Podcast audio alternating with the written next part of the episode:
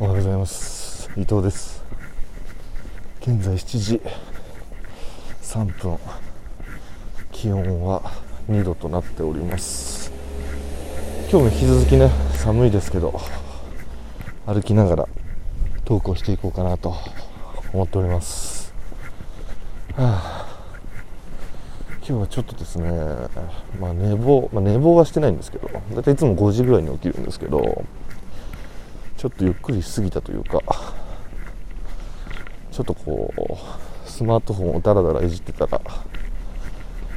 結構出るのがギリギリになってしまって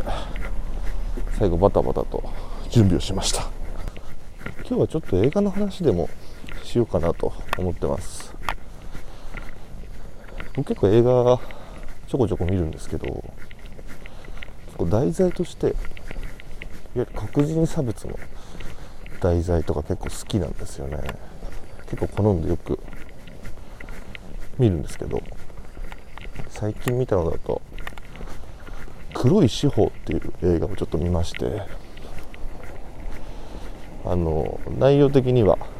いわゆる、まあ、今から昔ですね。30年ぐらい前の、えー、いわゆるアメリカ南部、まあ、ディープサウスとかって言ったりしますけど、まあ、非常に黒人差別が色濃く残ってる今でもですね、まあ、残ってる地域ですね、まあ共和党の支持層が多いようなところなんですけど、まあそのそこを中心としたいわゆる冤罪ですね、えー、要は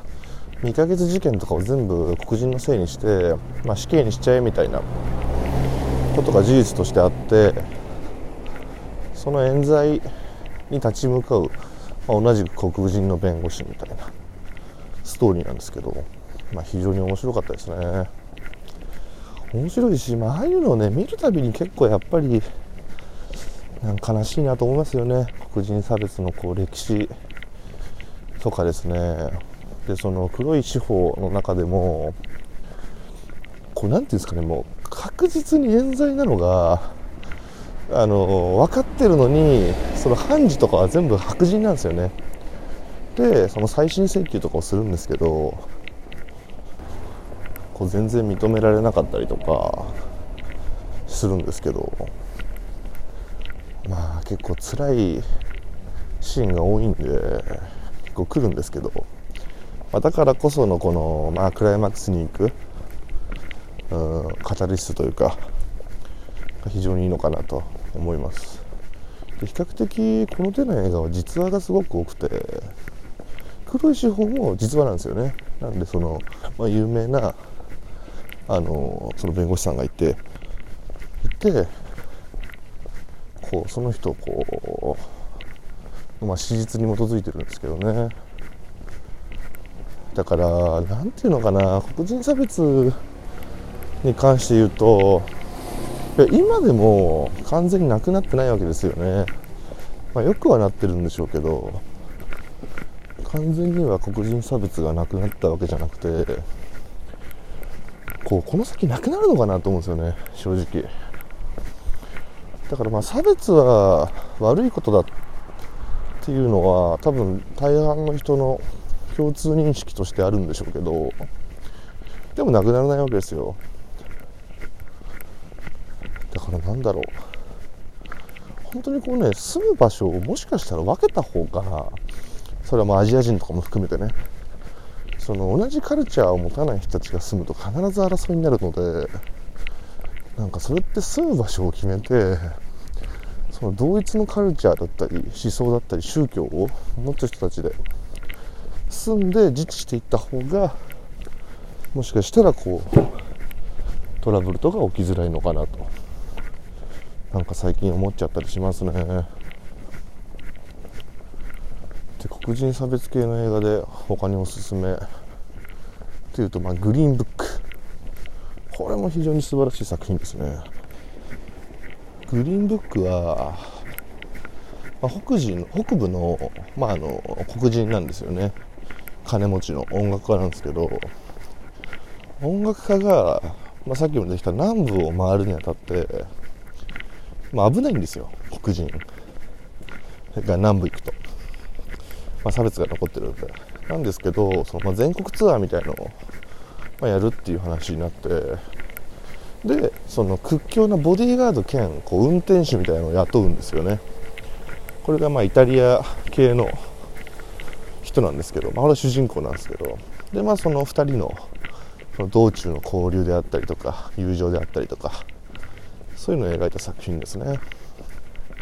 これも実話です。これも実はすごくねなんだろうな。なんかまあ一般的には多分使われ方としてなんか普通白人がなんだろうな。こうインテリでただ心優しき純朴な黒人みたいな構図って結構あると思うんですけどこの作品においてはあのー、黒人が金持ちの音楽家なんでめちゃくちゃ上品なんですよ。一方で主人公っていうか運転手役の、まあ、イタリア系の白人はめちゃめちゃ下品というか、まあ、庶民で喧嘩っ早かったりするんで、まあ、その構図がまた面白かったりとかするんですよね。グリーンブックは結構コメディタッチなとこもあったりするんで非常におすすめできる作品ですね。まあ見てほしいですね。多くの方に。あとはね、ちょっと日本語版のタイトルがダサいんですけど「ザ・ダイバー」っていう映画もあってこれも実はですねこれも要はダイバーっていうこう海に潜ったりするような潜水士の仕事があるんですけどこれ昔白人しかなれなかったんですよ。それって初めて、えー、黒人で潜水士になった男の物語ですね。これはね僕昔あの中学生の時かなあの深夜たまたまやってたんですよ。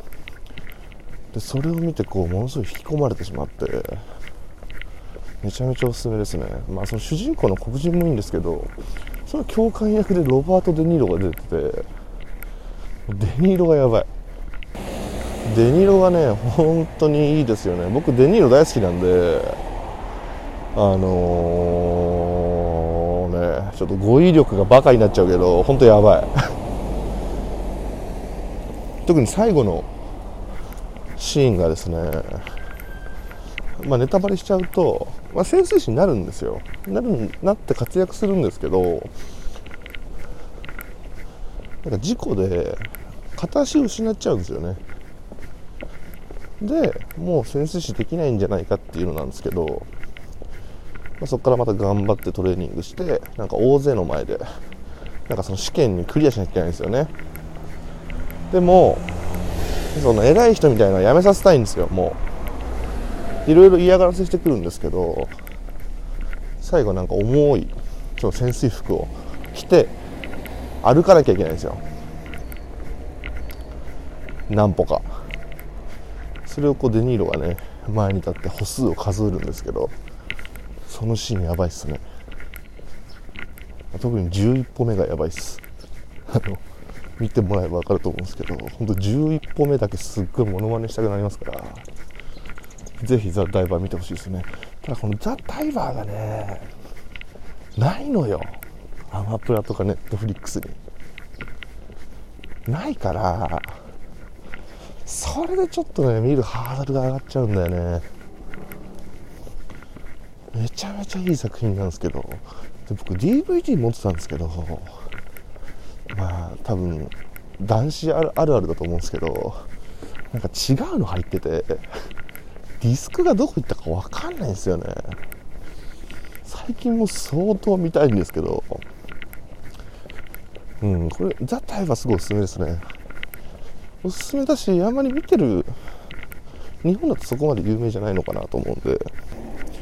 はい、まあ、そんな感じで。だからねなんだろうな、まあ、そのフィクションっていうかそのなんだろう。映画は映画でまあ見るとしてもなんか今もね去年とかもあったじゃないですか。黒人のデモとか。あって、まあ、それに対していろんな意見があっていいと思うんですけどなんかそれを語る上でやっぱり歴史を知ったりとか実態を知ったりとか、まあ、必要だと思うんですよね。どういう歴史を経て今こうなっていて。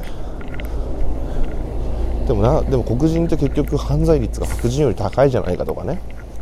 じゃあなぜそうなってしまったのかっていうのを、まあ、きっちり考えるべきなのかなと思います。はい。